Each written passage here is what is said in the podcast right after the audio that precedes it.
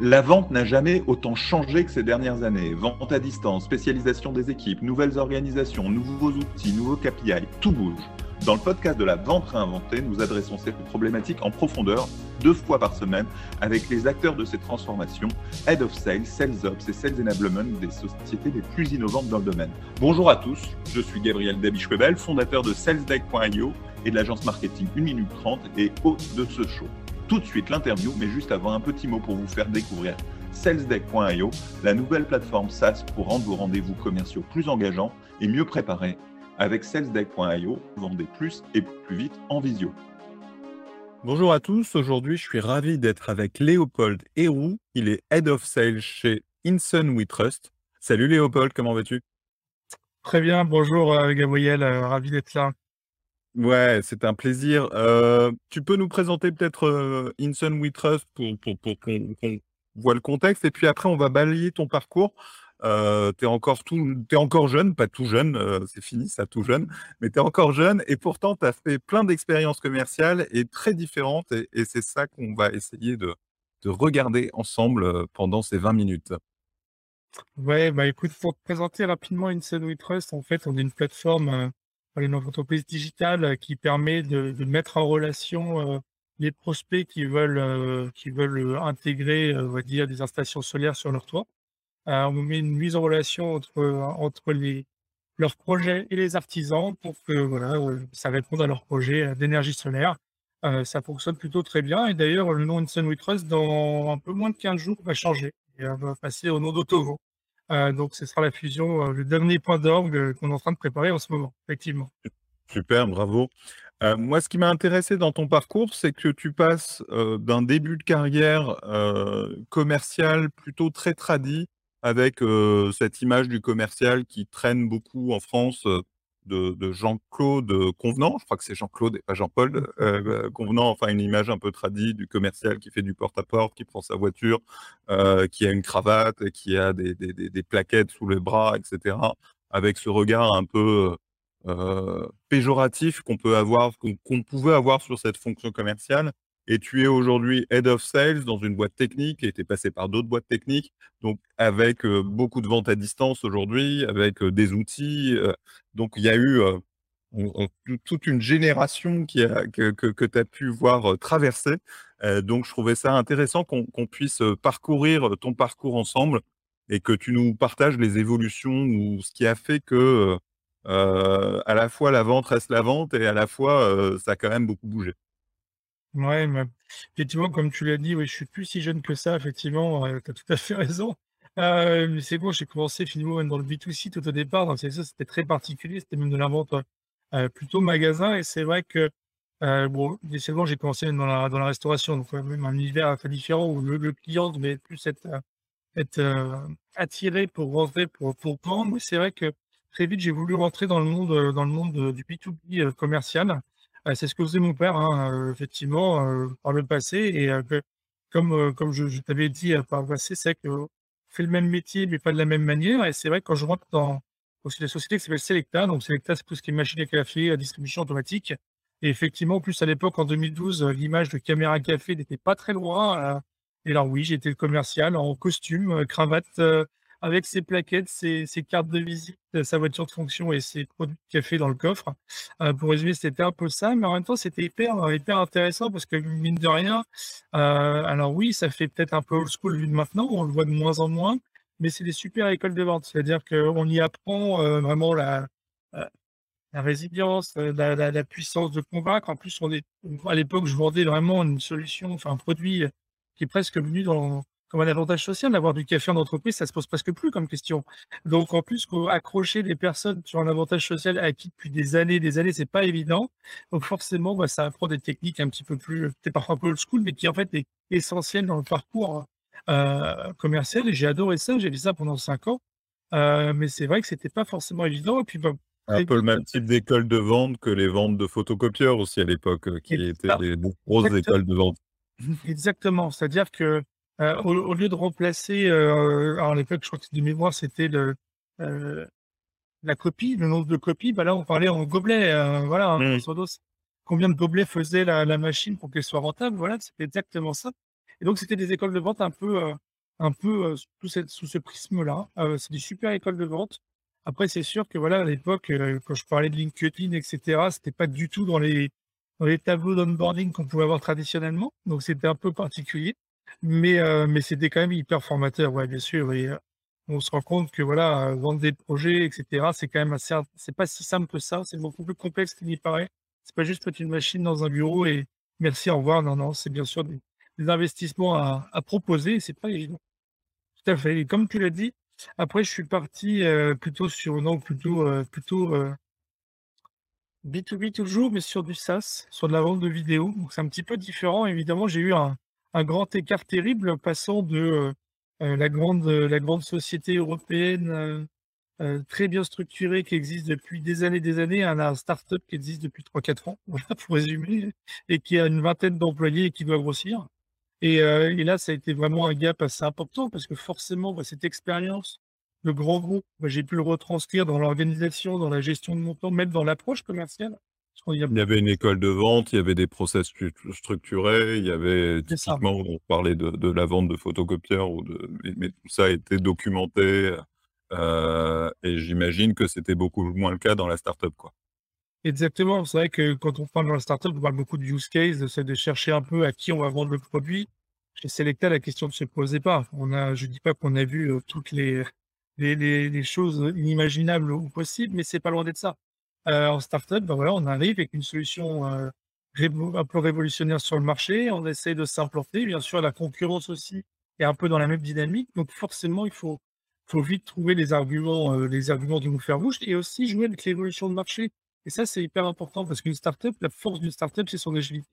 Là où peut-être dans un grand groupe où on est un peu moins agile, euh, c'est pas forcément un défaut, évidemment, c'est juste que forcément, bah, quand on a 4000 employés versus 20, on n'avance pas de la même manière. Voilà. Je te euh, confirme, je suis en plein travail d'agilité sur SalesDeck en ce moment à faire évoluer le produit pour qu'il touche la cible. Donc oui, euh, l'agilité, euh, ça m'occupe le jour et la nuit en ce moment. Bah, bah, je pense que tu vois très bien ce que je veux dire. C'est-à-dire que bah, voilà, une presse qui était bonne la semaine dernière n'est plus la même la semaine d'après, qui ne sera peut-être plus la même dans un mois. Et tu vendais quoi exactement? Tu me dis que c'est de la vidéo en B2B, ça, correspond à quoi? Comme, comme une boîte de production en fait?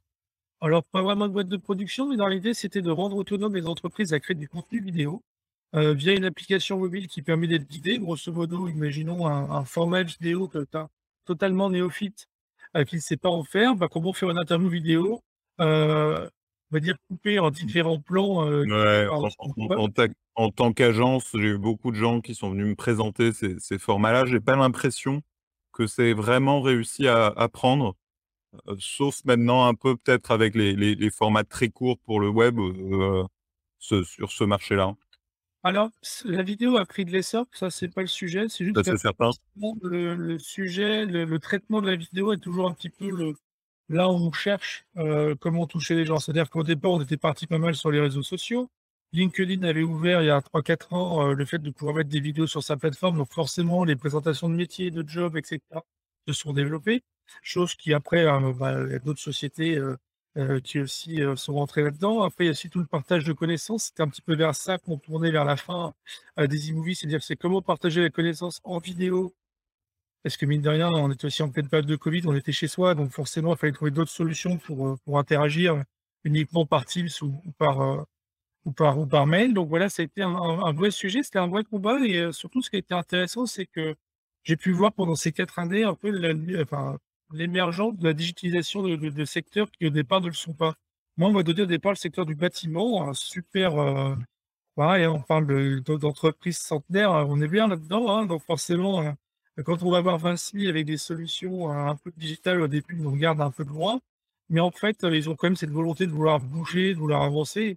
Ben, si on trouve les bons use cases, si on les accompagne bien, si derrière le, produit fonctionne, ce qui, était qui est le cas, euh, bah, ça, ça, ne fait que des, des, bons, retours. Et puis, bah, bien sûr, euh, euh, ce qui a été aussi un petit peu nouveau, c'est tous les process de vente, la nouvelle façon de, travailler. C'est-à-dire qu'avec un ordinateur, quasiment, c'était quasiment mon arme de travail. Voilà, c'est bon. Si on peut le dire comme ça. Et avant la Covid, tu, te, tu faisais des rendez-vous en personne et tu es passé à du, de la vidéo pendant la Covid, en fait?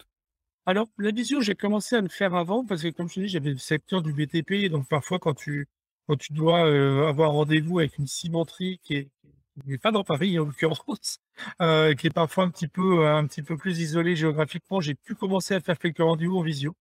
Mais c'est vrai que le présentiel fonctionnait beaucoup, donc oui, je ne te cache pas qu'au début, heu, d'EasyMovie, je passais mes semaines, entre les gares de Lyon, gare de l'Est, gare du Nord, pour aller voir mes clients dans les différents, dans les différents sujets et évidemment avec le avec le covid, ça, bah, ça nous a obligés à faire plus de visio, à adapter évidemment le format à le process de vente tout simplement. C'est-à-dire que voilà, faire un premier contact visio, c'est pas la même chose qu'un premier contact physique. Ce soit faut s'adapter sur les relances, sur le format, sur la durée. Heu, c'est toujours quelque chose de très intéressant, mais c'est vrai qu'on a dû tout modifier c'est vrai que même les moi, mon on va dire mon spectre commercial est plutôt dans l'acquisition de nouveaux clients Ouais, tu es un chasseur. c'est ouais, exactement, je suis un chasseur. Heu, bah, en période covid, fallait, enfin tout ce que j'avais pu apprendre, j'ai dû un peu le repo le le repositionner, le le re-questionner, le re-challenger et heu, ça ça ça a pas été simple quand même, mais on l'a fait, voilà, Et effectivement, quand quand je vois ton LinkedIn, de tu es chez EasyMovie, tu as évolué, hein, tu es resté 4 ans, un peu plus de 4 ans es passé d'un poste senior account executive, heu, puis à, heu, chef d'équipe, heu, account executive, corrige-moi, avant de monter une équipe SDR, c'est ça? Ouais, c'est ça. C'est-à-dire que, bah, la société a évolué. Moi, très rapidement, j'ai eu un poste managérial où je me suis occupé d'une équipe de commerciaux qui a grandi pendant 2 ans, où je devais les suivre, les accompagner, les former, mais également, heu, réaliser mon chiffre d'affaires. Donc forcément, c'est c'est une organisation qu'on voit beaucoup dans les startups, hein, c'est pas rien de nouveau. Mais mine de rien, c'était quand même, heu, aussi un challenge, plus personnel parce que réaliser son chiffre tout en ayant une équipe, heu, je suis monté à 6 personnes à un moment, heu, bah, c'est quand même du challenge, hein, entre faire suivre, heu, aider et cetera. Donc c'était assez costaud et effectivement, bah, quand la société a évolué, comme tu as dit, le dernier poste que j'ai eu chez Easymovie, c'est le poste de Head of SDR. C'est-à-dire que, voilà, il fallait trouver une solution pour, pour de l'acquisition et du coup, je me suis retrouvé à la tête d'une équipe, heu, enfin, à la tête d'une équipe de SDR où il fallait monter tous les process, tous les, Et heu, tous et les en fait, de sur sur ce, effectivement aujourd'hui, la séparation SDR account executive, heu, est est devenue une forme de norme dans les startups. Mais c'est quand même encore assez récent en France, le fait qu'on split, ces d ces ces 2 fonctions. Heu, chez EasyMovie, la la séparation avait déjà eu lieu ou finalement c'est toi qui as accompagné cette séparation? Bah, on va dire un peu des 2. C'est-à-dire qu'au au tout démarrage, on a lancé ça sous forme de test. C'est-à-dire qu'on a voulu se dire: «Bon, on va lancer la partie SDR» et on avait pris une équipe réduite, heu, pour lancer un peu la machine, voir un peu, heu, comment, comment ça ça allait se goupiller. D'ailleurs, Puis toi, quand tu es rentré, tu étais full stack alors?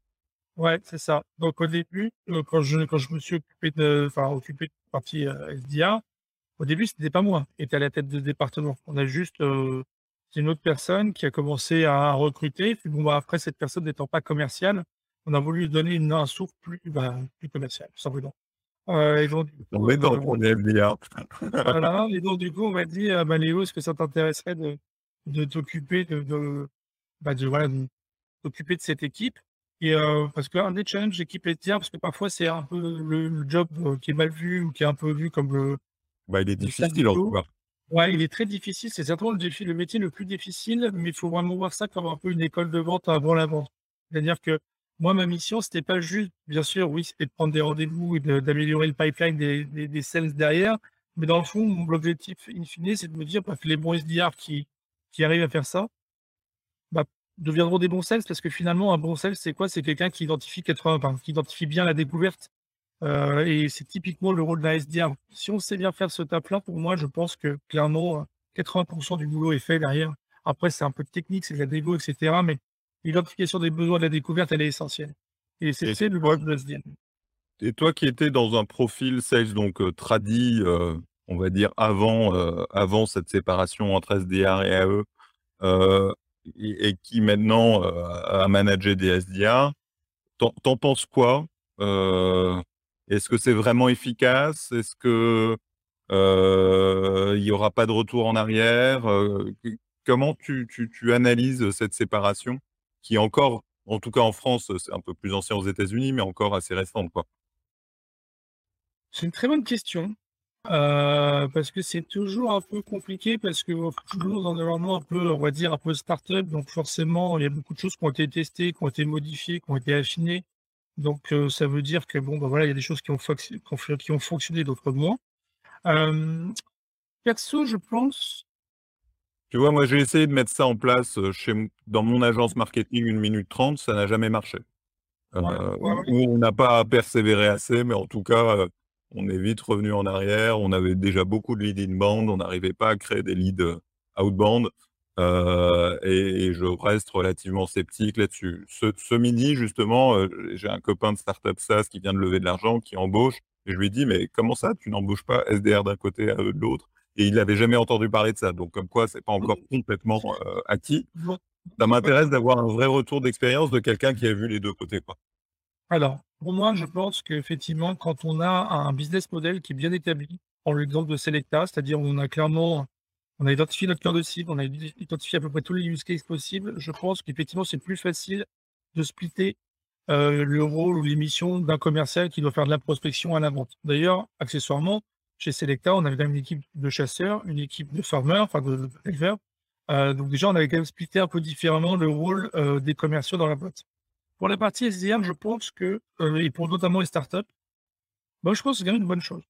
Je vais t'expliquer pourquoi. Parce que justement, euh, le rôle, comme je dis, le rôle des SDR, et d'ailleurs, c'est assez marrant parce que des fois, c'est rattaché, euh, quand j'échange un peu avec des collègues, parfois, c'est rattaché, bon, toujours au pôle commercial, mais ça peut être aussi rattaché au, au pôle marketing.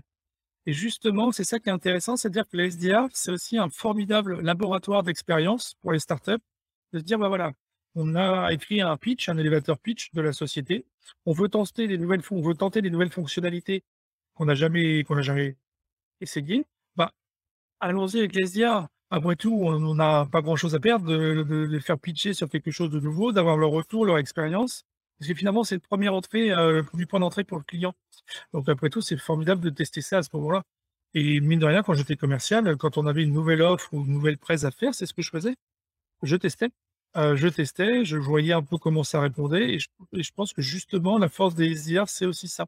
C'est de pouvoir tester des choses, être plus agile et euh, aussi, euh, de prendre la température du marché. Voilà. moi je pense que c'est bien. je pense qu'il y a de vraies valeurs à ça et aussi accessoirement quand je vois plus dans mon expérience actuellement des où on vend des des panneaux photovoltaïques.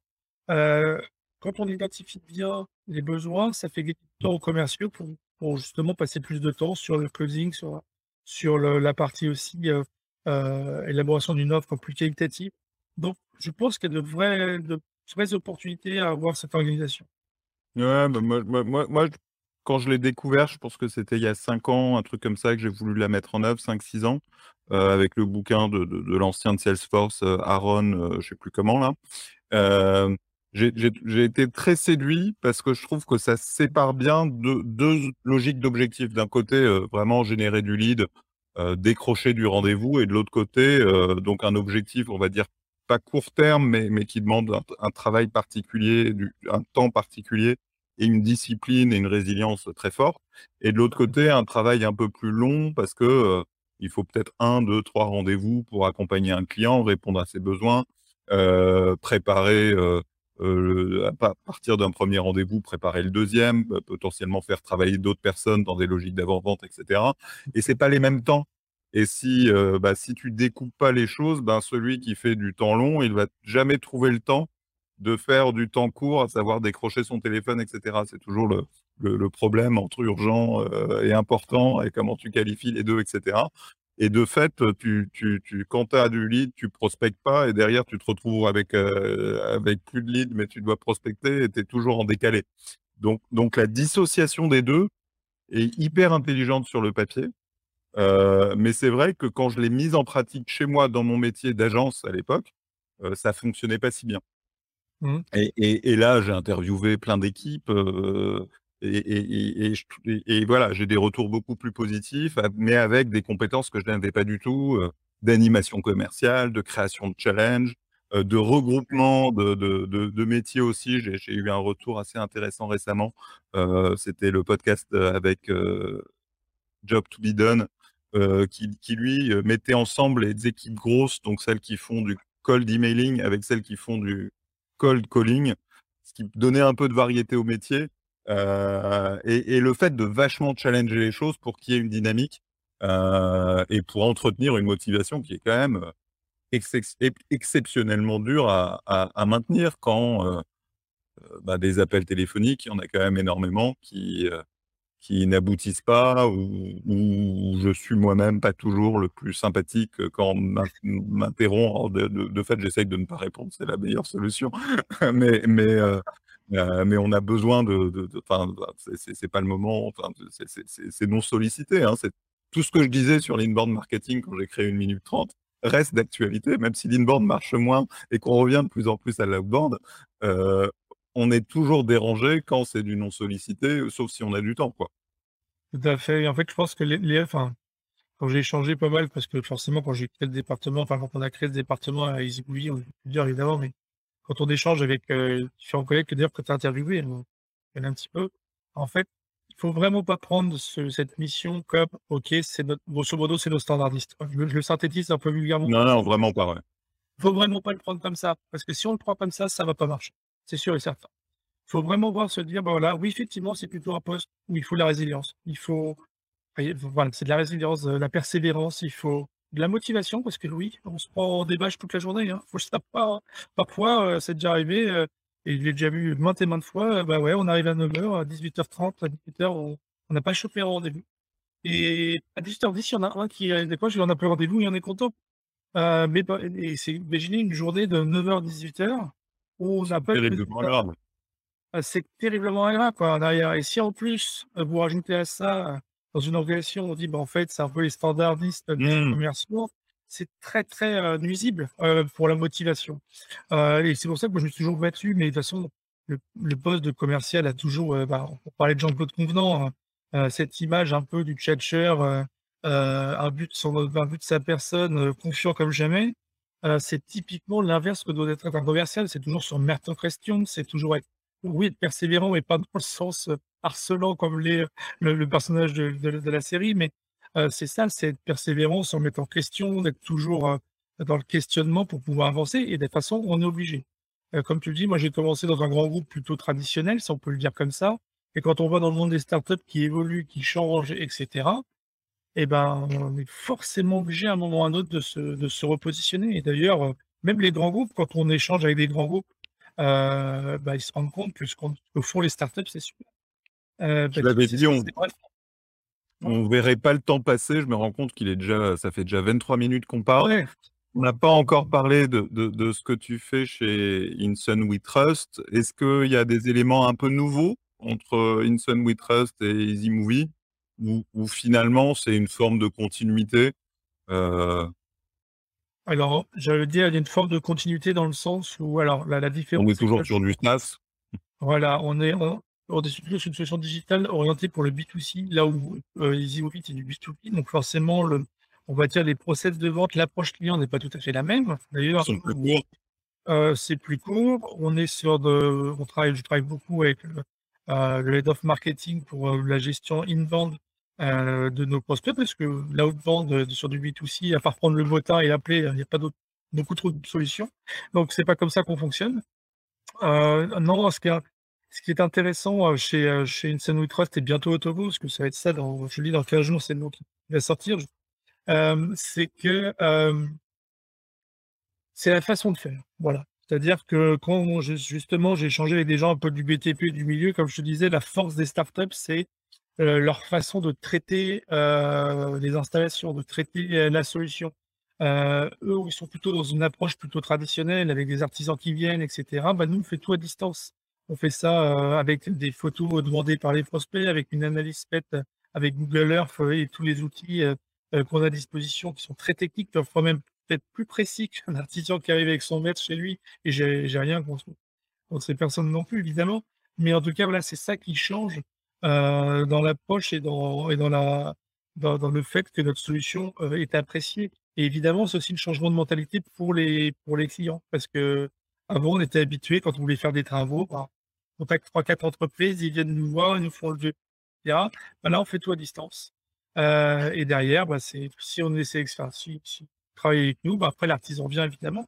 parce que quand même, on ne sait toujours pas installer des panneaux solaires à distance. Mais euh, voilà, on, est sur un format plus classique, mais le, traitement de, de l'information le traitement de l'offre est fait vraiment différemment. Et dans les grands groupes, ils sont assez étonnés parce que c'est vers là où ils aimeraient tendre aussi. C'est juste que c'est plus. Bravo Léopold, ben, on avait, je l'avais dit, on ne s'est pas ennuyé. Je te souhaite une deuxième partie de carrière aussi riche et aussi diversifiée que la première. Je ne sais pas où, dans, je sais pas combien de temps ça fait que tu bosses, mais dans une quinzaine d'années, on sera la vente. Euh, ce sera peut-être aussi différent que, que ce que tu as vécu toi de Selecta à euh, Inson We Trust en passant par euh, Easy Movie.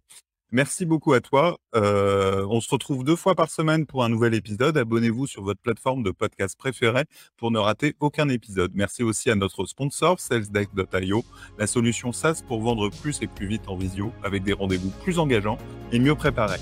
Découvrez la solution et réservez tout de suite une démo sur salesdeck.io. Salut à toi. Merci Léopold. Merci à toi Gabriel.